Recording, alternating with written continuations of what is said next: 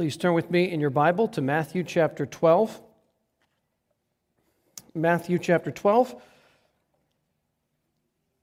As we continue to make our way through the Gospel of Matthew, just so you know that uh, when it gets to the week before, the Sunday before Christmas Eve, and Christmas Eve, we will do a very brief couple of sermons more focused directly on Christmas. So just be aware of that. But today, it's not a specifically Christmas sermon. Uh, Matthew chapter 12, I'm actually going to begin reading at the tail end of chapter 11 from last week's passage, and I'll read the, through the first eight verses of Matthew chapter 12. Again, this is the word of the Lord. Matthew chapter 11, starting in verse 27. Matthew 11, starting in verse 27. All things have been handed over to me by my Father, and no one knows the Son except the Father, and no one knows the Father except the Son, and anyone to whom the Son chooses to reveal him. Come to me, all who labor and are heavy laden, and I will give you rest. Take my yoke upon you and learn from me, for I am gentle and lowly in heart, and you will find rest for your souls. For my yoke is easy and my burden is light. At that time, Jesus went through the grain fields on the Sabbath. His disciples were hungry, and they began to pluck heads of grain and to eat. But when the Pharisees saw it, they said to him, Look, your disciples are doing what is not lawful to do on the Sabbath. He said to them, Have you not read what David did when he was hungry, and those who were with him? How he entered the house of God and ate the bread of the presence, which it is not lawful for him to eat? Nor for those who were with him, but only for the priests? Or have you not read in the law how on the Sabbath the priests in the temple profane the Sabbath and are guiltless? I tell you, something greater than the temple is here. And if you had known what this means, I desire mercy and not sacrifice, you would not have condemned the guiltless. For the Son of Man is Lord of the Sabbath. Let's bow our heads together. Heavenly Father, I pray again that you would help us in this time to understand the arguments that the Lord Jesus gives in response to the accusation of the Pharisees and the religious leaders regarding the Sabbath. I pray that you would open up truths here that are relevant to us, that teach us about the nature of Christ, and warn us against mishandlings, ways of mishandling uh, your word. And I pray that we would come away humble before your word and desirous to commune with the living God. Pray this in Jesus' name. Amen. Well, I've titled the message, Jesus is Lord of the Sabbath.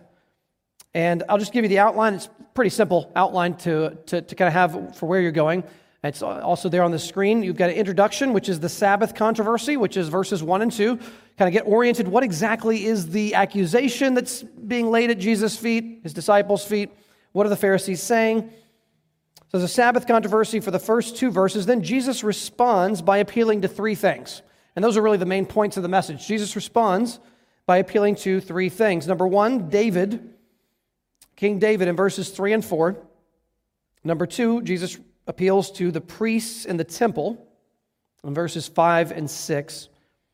And finally, he quotes one of his favorite quotes, apparently. He quotes this already earlier in Matthew Hosea the prophet, so he appeals to Hosea, verses 7 and 8. And just trying to boil down the main idea of the sermon as simply as I know how, here's kind of the main point of where I'm trying to go today. Jesus is Lord of the Sabbath, and I want to add this, and its rest. He came to remove legalistic burdens and to give us true rest if we are willing to receive it. So, Jesus is Lord of the Sabbath and its rest. He came to remove legalistic burdens and to give us true rest if we are willing to receive it.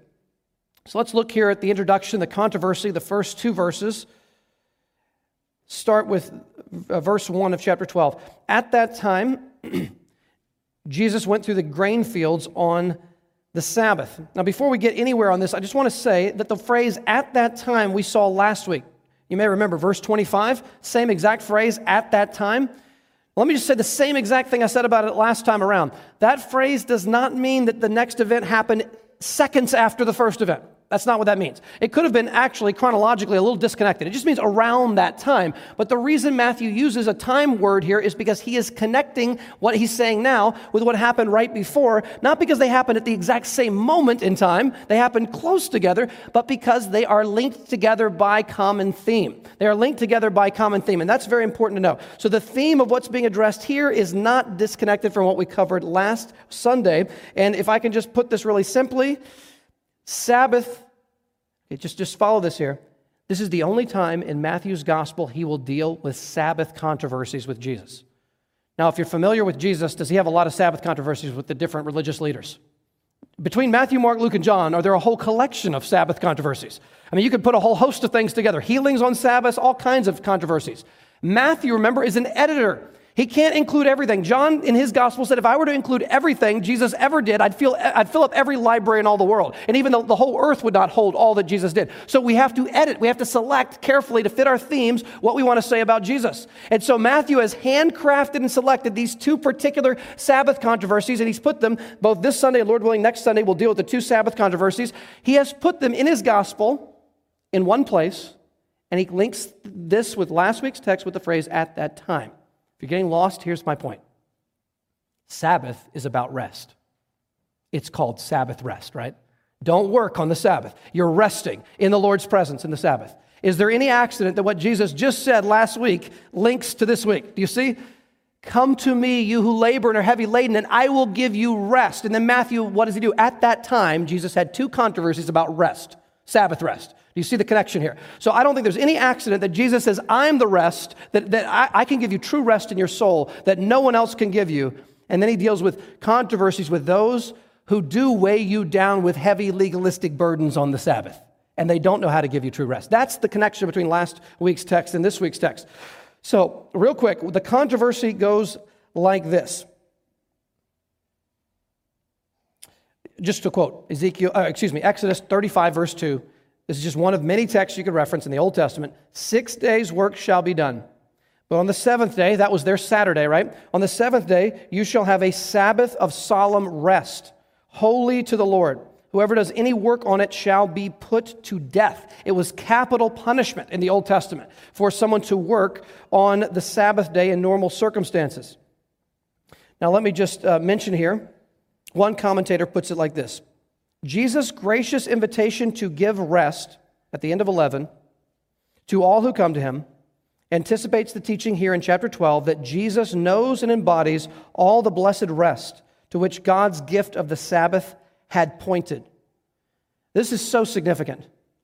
The Sabbath was not an end in itself, it was a foreshadowing, prefiguring purpose. It had that in the Old Testament to say, listen, one day a week, you see some physical work, you enjoy the Lord's presence and solemn rest, and that is pointing to what your soul needs, and that's the rest that comes in the Messiah, Jesus. That's what we need, that's what we long for, and that's what Sabbath was ultimately pointing toward.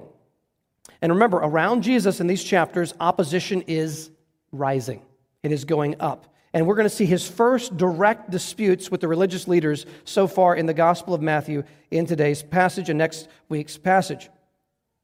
Let me uh, give you a little sense of the accusation that they're making against Jesus. It's easy to see. Jesus is walking through the grain fields on the Sabbath. Look again at verse 1. At that time, Jesus went through the grain fields on the Sabbath. His disciples were hungry, and they began to pluck heads of grain and to eat. When the Pharisees saw it, they said to him, Look, your disciples are doing what is not lawful to do on the Sabbath. Now, you probably could figure this out on your own, but I'll just mention the dispute here is not a dispute about theft. Okay, you're probably not even thinking that, but just I want to make this clear. They're not stealing, okay? Because they're just picking other people's food and they're eating it. That could be theft. No, uh, Deuteronomy 23 verse 25 says this: If you go into your neighbor, uh, if you go into your neighbor's standing grain you, so this is your neighbor's field, it's not your field. If you go into your neighbor's standing grain, you may pluck the ears with your hand.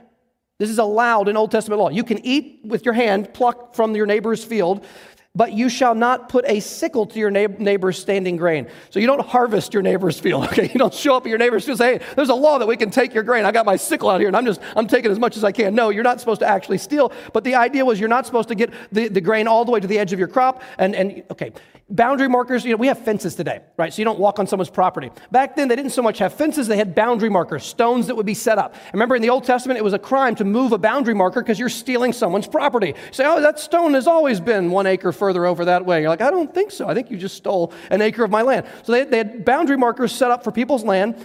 But pathways did not go around people's property. Pathways very often went straight through someone's property, just the shortest path. And so you would have a walkway that goes straight through someone's path of grain, and the, the, their grain would come all the way up to the edge of the path, and you could just reach out your hand and grab from the edge there, and you could just simply m- move a little bit in your hand. The, the outside would fall off, and you could eat a little snack on your way. And the Old Testament certainly allows that. But this is happening on the Sabbath. So the, the, the disciples are not guilty of theft. They're being accused of Sabbath breaking. They're being accused of working on the Sabbath. And as you saw, that's a capital offense in the Old Testament.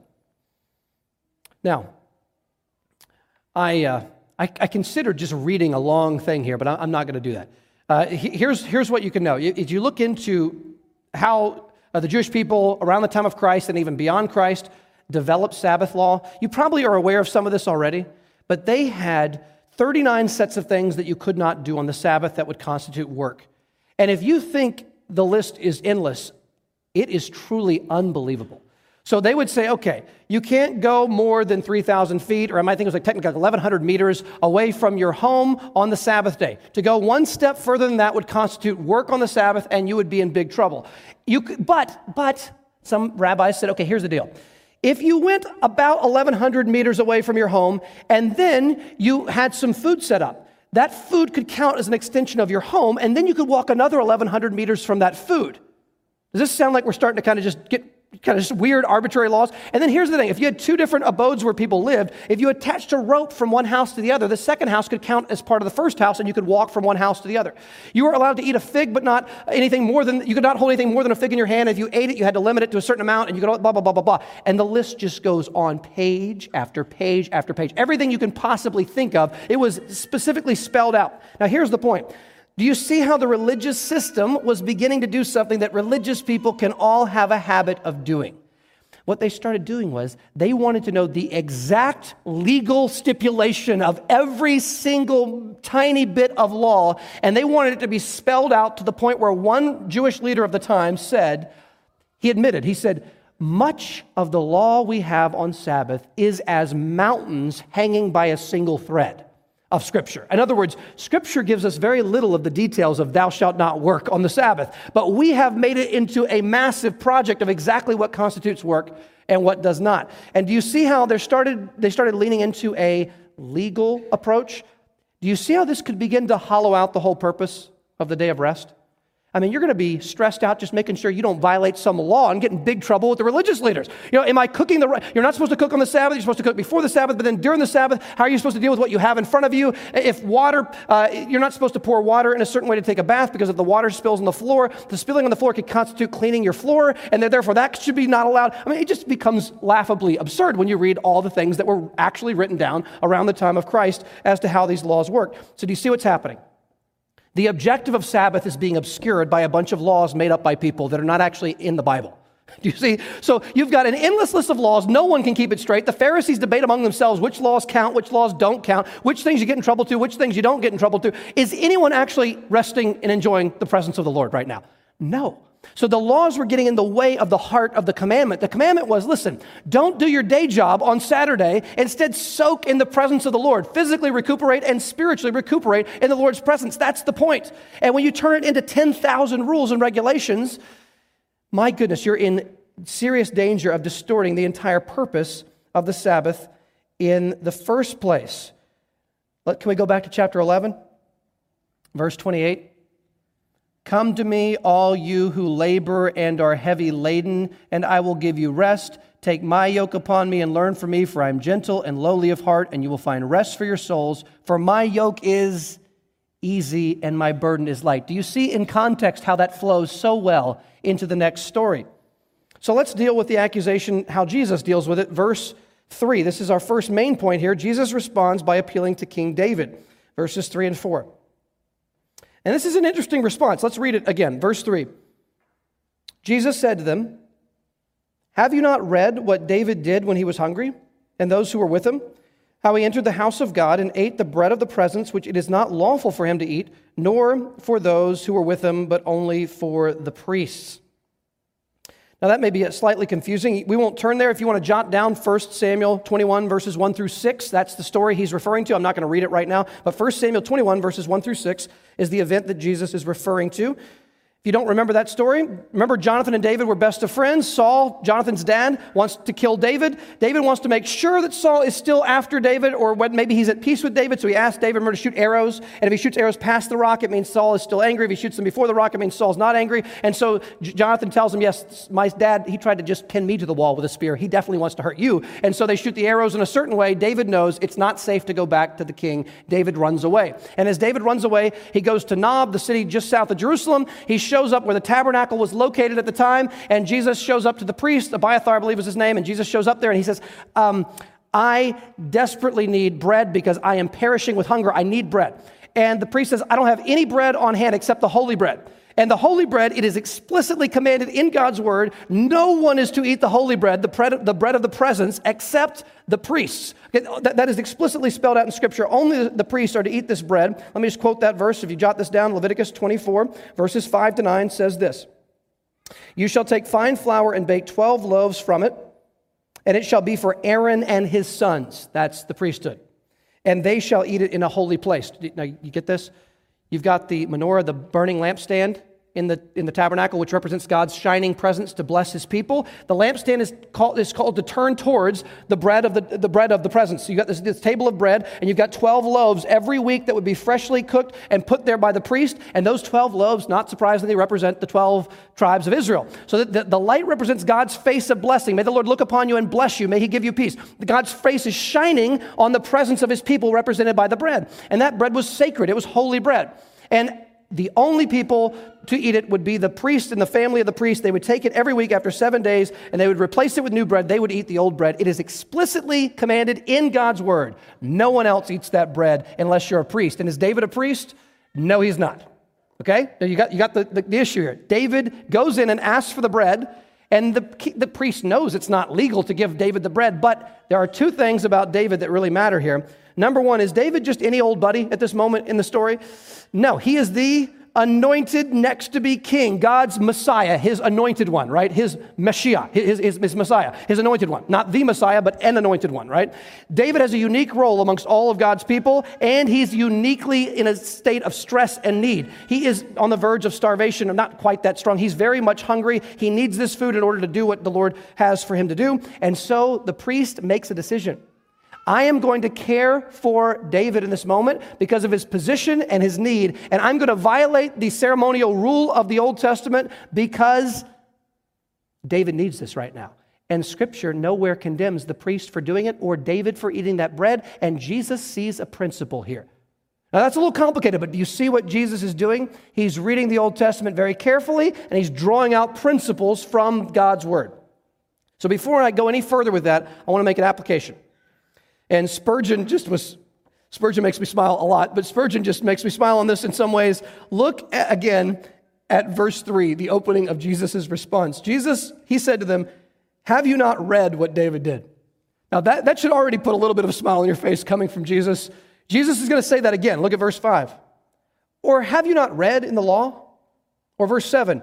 And if you had known what this means, you see what Jesus does? He quotes the Bible three times. Each time his introduction to the quote about the Bible is, Surely you've read the Bible, right? And he's talking to who? He's talking to the Bible people, right? The people who know the Bible better than anyone else. The Pharisees, all they do is read and study the Bible. All they do is try to keep the Bible. They were known and famous for law keeping and Bible knowledge. That's all they knew. And Jesus, with biting sarcasm, says, Have you never read the scripture? If anyone in the whole planet had read the Old Testament, it was his audience. But Jesus is saying it's one thing to read the letter of the law, it's another thing to see the actual meaning of God's word. And it is one thing, it, it is, listen, it is not hard in a church environment to know your Bible and not know your Bible. It is so easy to know all about God and not actually know God. People use the illustration of a celebrity. You might know the height, the hair color, how much money a celebrity has, what movies a celebrity's been in. You might know about a president or whoever it might be. You might know everything about their life. You've read the biography of a certain president and you know all about them. but you've never actually had experiential knowledge of that person. You've never met that person. You've never spoken to that person. You've never sat down at a dinner table and eaten a meal and shared with that person. It's one thing to know about someone, it's another thing to know someone.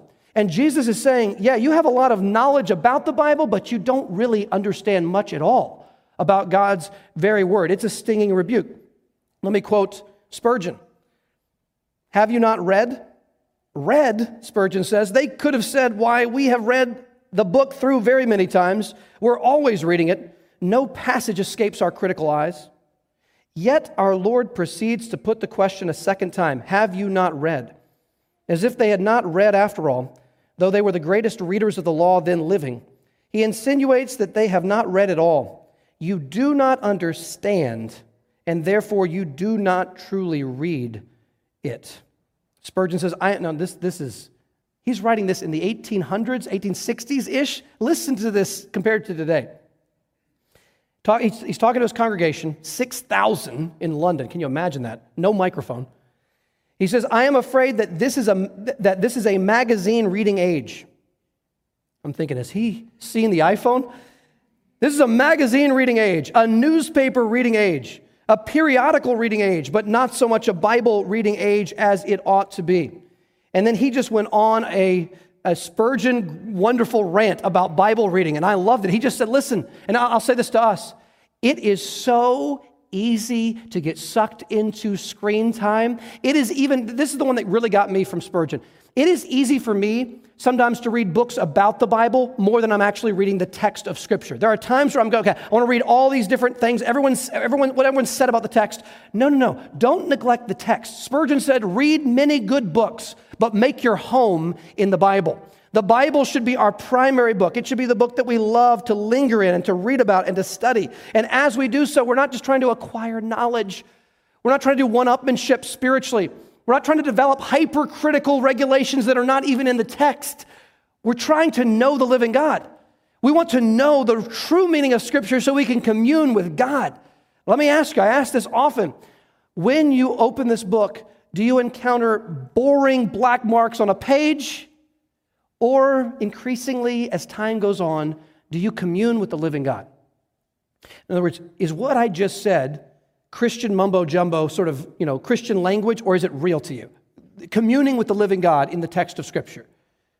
Do you, do you know what that means in your experience? Do you know what it means to be burdened, to be distressed, to be angry or whatever it is, anxious to go alone into God's presence, to open His Word. Maybe you're in the Psalms, maybe in the Gospels, maybe one of Paul's letters. I don't know where you are. You open God's Word and you ask, Lord, I need to meet with you. I need to know you better. Please, Lord, meet with me. Open my eyes that I might behold wonderful things in your word. Satisfy me in the morning with your steadfast love that I might rejoice and be glad in you all my days. And then you begin to read God's very words. And the Lord begins it may take time, it may not happen every day, but over time, the Lord begins to do what? He begins to melt our hard heart. The anger toward that other person begins to go down, and a deep sense of the grief and evil of our own sin begins to rise. You know, you know what I'm talking about?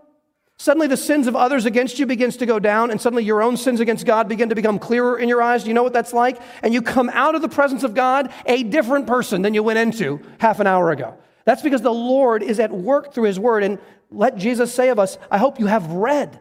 Have you read in God's Word what the Lord has said? But let's not also miss what Jesus is going to get to, which is how Scripture points to Christ.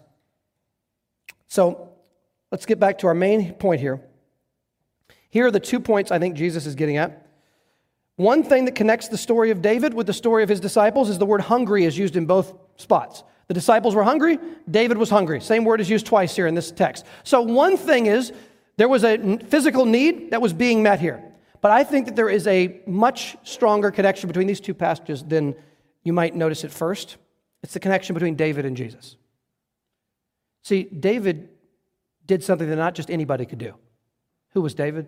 He was the Lord's anointed next king. And because of his position before God and his physical need, the priest made an exception and allowed David to do what he otherwise could not have done. And the Lord approved, and Jesus approved of that action. And here's what Jesus is saying I am great David's greater son. One greater than David is here. And because I, because of my position in the truly anointed one, the Messiah, the Christ, the greater David, he will call himself later in Matthew David's Lord. Because of, because of my status as God's chosen and anointed Messiah, I am able to do things that are different from the average person in some ways. But I will also add this this is important. The disciples are not, this needs to be very clear, the disciples are not breaking the Old Testament law. Nowhere in the Old Testament does it say you cannot do what they are doing on the Sabbath. It says you cannot harvest grain on the Sabbath, but if the disciples are going to consider this harvesting grain, you take a little piece off, you go, you blow the piece off, you eat it. That's not harvesting. Okay, so what they've done is they've, they've extrapolated beyond God's word, and then they've condemned the innocent. But Jesus goes, I am the greater David. Don't condemn the innocent. Let's move to point two. Jesus also appeals to the priests in the temple, verses five and six. Let me read those again. Verse five. Or have you not read in the law how on the Sabbath the priests in the temple profane the Sabbath and are guiltless? I tell you, something greater than the temple is here. Just stick with me here. Let me, let me give the background. Here's what the priests were commanded to do in the law. You can jot down Numbers 28, 9, and 10 if you want to look that up later. Numbers 28, 9, and 10. Here's what it says On the Sabbath day, this is what the priests have to do. It's on the Sabbath. This is working on the Sabbath, right? They're commanded to work on the Sabbath because of their job. So here's what it says On the Sabbath day, two male lambs a year old without blemish, and two tenths of an ephah of fine flour for a grain offering mixed with oil and its drink offering. This is the burnt offering of every Sabbath besides the regular burnt offering and its drink offering. They're offering double sacrifices every single Sabbath. Is that a lot of work? Yes, that is. They're also the ones that have to put out the showbread on the Sabbath every week. So are they commanded by God to do work on Sabbath, on the Saturday? Yes. So they are profaning the Sabbath. They're violating the Sabbath every single week, and yet they're not really, right? Because the Lord has a specific task for them. How does it work? How is it the priest can work on Saturday without violating the Sabbath? And the answer is first of all, the law makes clear that they should, but, but why? Because the work at the temple takes priority over the Sabbath law.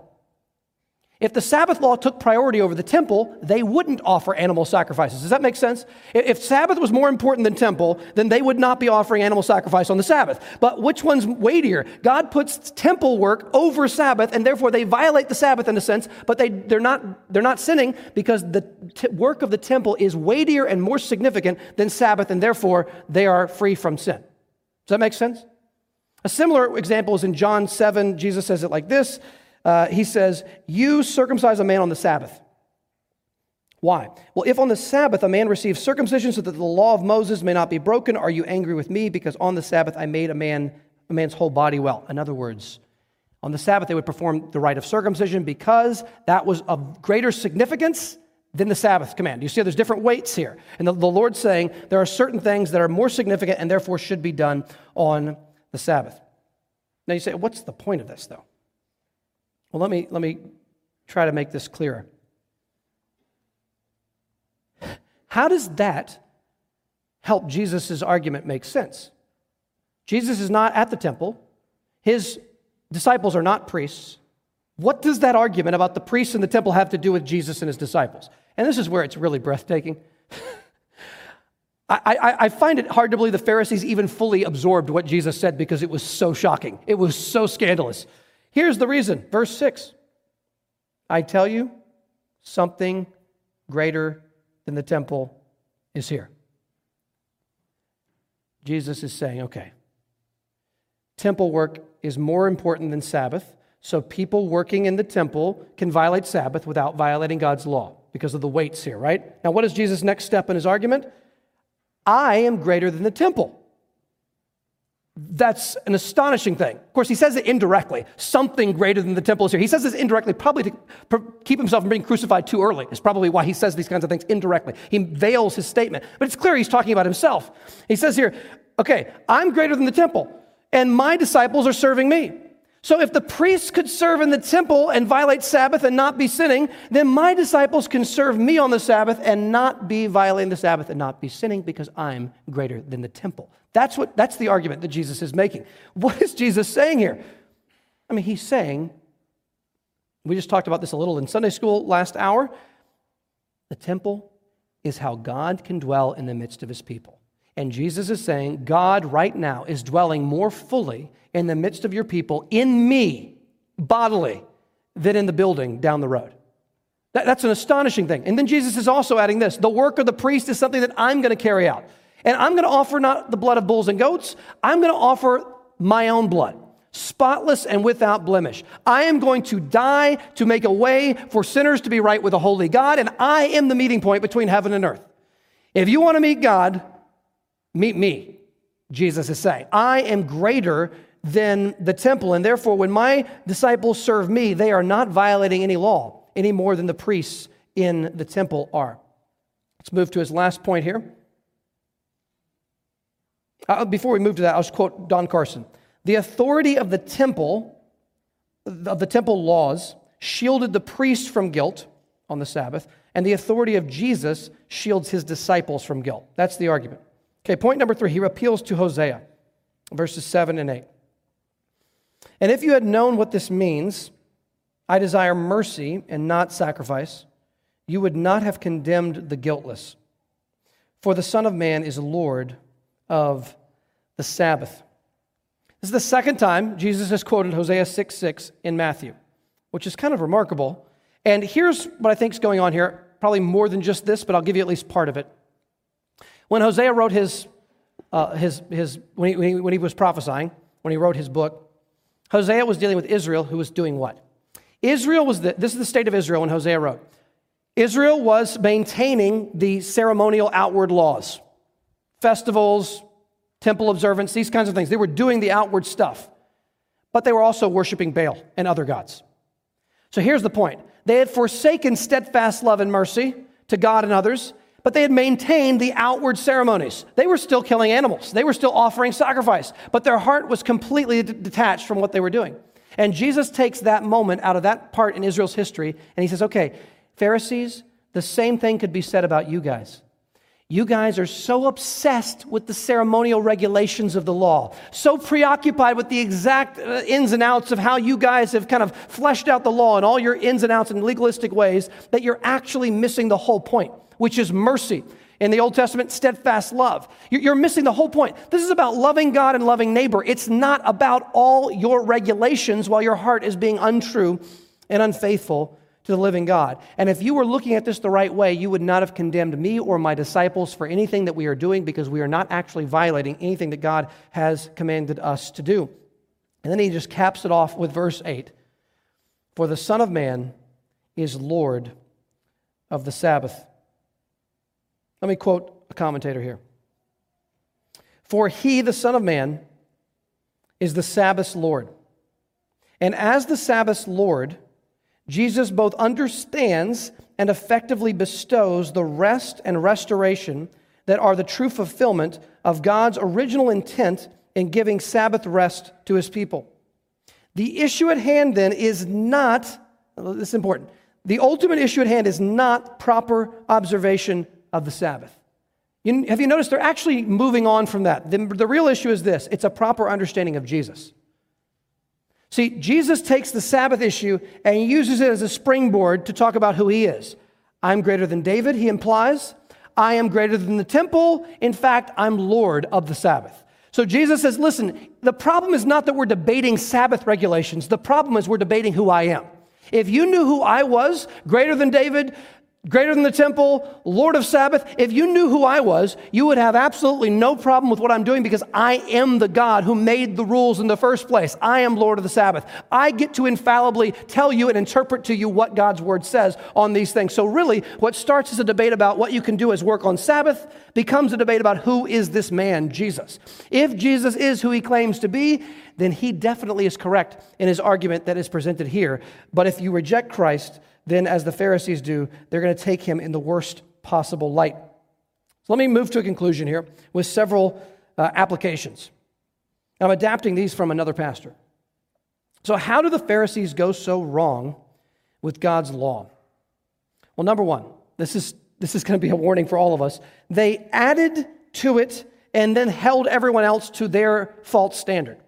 They added to God's law and then they held everyone else to their own false, made up standard. Now, now, let me just take a second to try to unpack this. You, you may have heard someone use the phrase like, this for me is a personal little legalism. And what they usually mean is not that they're trying to earn their salvation by works. What they usually mean is maybe there's a particular sin that you're especially prone to, and so you add extra guardrails in your life to avoid committing that sin. I think there is great wisdom in that. Do you hear what I'm saying? So if you know that there's a particular area that you are vulnerable to sin, then you might add an extra step of, of removal from you in that particular thing. You see how that could, I mean, I could give examples, but you know what I'm talking about there. And so here's, here's where we go wrong. That's fine. If you say, okay, I am prone to falling in this area, so I'm going to go the, above and beyond in my own life to make sure I don't fall in that area again. Great. Make, make no provision for the flesh to fulfill its lusts. That's Romans 13. Great. You see where you go, we, we can all go wrong here? We then take the extra step we added for ourselves, and what do we do? We find a well meaning Christian who's not following our exact extra step, and what do we do? We condemn them based on what we added to the, the text for ourselves. Do you see what I'm saying here? So we got to be very careful about this. We might need some extra guardrails on certain things, but we need to be careful not to hold everyone else in our life to the precise extra guardrail that we ourselves are living by. It can be very tempting to do that in our own lives. So we should, we should not add to God's word. Number two, these Pharisees did not understand exceptions to certain laws. I mean, like a silly illustration would be your wife is giving birth, and so you're going 25 over the speed limit on the way to the hospital, okay? There are, there are times where something takes priority over something else, right? There, there are times we just understand this in life. There are times where certain things carry more weight because of the urgency of the moment, and so they take priority over other things. And so the, the Pharisees had no understanding of exceptions to certain rules, of ceremonies in particular. Now, listen, of course, you don't, you don't go, okay, well, um, I'm going to break God's uh, eternally binding moral law because of this particular. You, don't go, okay, I'm going to I'm to do this and this. No, the issue here is on certain things like ceremonies and things of that nature. Um, we need to be careful about exceptions in certain situ- situations. We should not prioritize love to neighbor under the ceremonies in that regard. Number three, they prioritized external conformity over real love and mercy. This is extremely tempting in church world right? So we can be outwardly very shiny and clean. We can make sure we never go do this, this, this, and the other thing, and we've never done that before, and we're not going to do this again. And we, we got all these outward issues that we've kind of locked away, but our heart could be completely numb and dead to God. That's a dangerous thing. And the Pharisees, again, outwardly, whitewashed tombs, right? Outwardly, they appeared beautiful, inwardly, dead men's bones. That's what Jesus is going to say later on. So let us not prioritize external conformity over real love and mercy. Of course, our external actions matter. Yes, at times willpower is required, but it's not only about the outward appearance. God looks at the heart, and we must, we must navigate at the level of the heart. Let me quote Jesus here Matthew 23 23. Woe to you, scribes and Pharisees, hypocrites. Remember this? For you tithe mint and dill and cumin, you're tithing out of your spice racks. I love that. You, you, you tithe everything. And you have neglected the weightier matters of the law justice and mercy and faithfulness. Jesus says, These you ought to have done without neglecting the others. So you see, don't neglect the others, but don't, don't also ignore the heart and justice and mercy and faithfulness. Finally, last, last thing I'll say. These Pharisees choose a heavier yoke over Jesus and the rest he provides with his easy yoke and light burden. Just follow me here. The Pharisees are offering their version of Sabbath rest. It is riddled with man made rules. It's exhausting. It provides no real rest for the soul. It provides no forgiveness of sins. It provides no true knowledge of God. In contrast, Jesus is Lord of the Sabbath and offers real rest for our souls.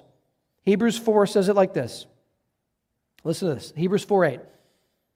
For remember, Joshua led them into the promised land, which was to give them rest. Listen to this. For if Joshua had given them rest, as in true final rest, God would not have spoken of another day later on. So then, there remains a Sabbath rest for the people of God. For whoever has entered God's rest has also rested from his works, as God did from his. So, if we're tempted to try to earn our way into God's presence, that work will leave you heavy and labored, and it will not give you rest. You'll never do enough. Leave that aside. Turn to Christ and his finished work doesn't that just sound nice? His finished and completed work. It's done. You don't have to do anything to make your relationship with God happen. The Lord has made all things secure. All we do is turn and trust in Christ, and we have rest before God. We have acceptance before the Father. We have forgiveness of sins. We have life everlasting, and we can rest in the presence of Jesus, who actually provides us with what we are looking for in Sabbath rest, the true rest for the people of God. Let's bow our heads together.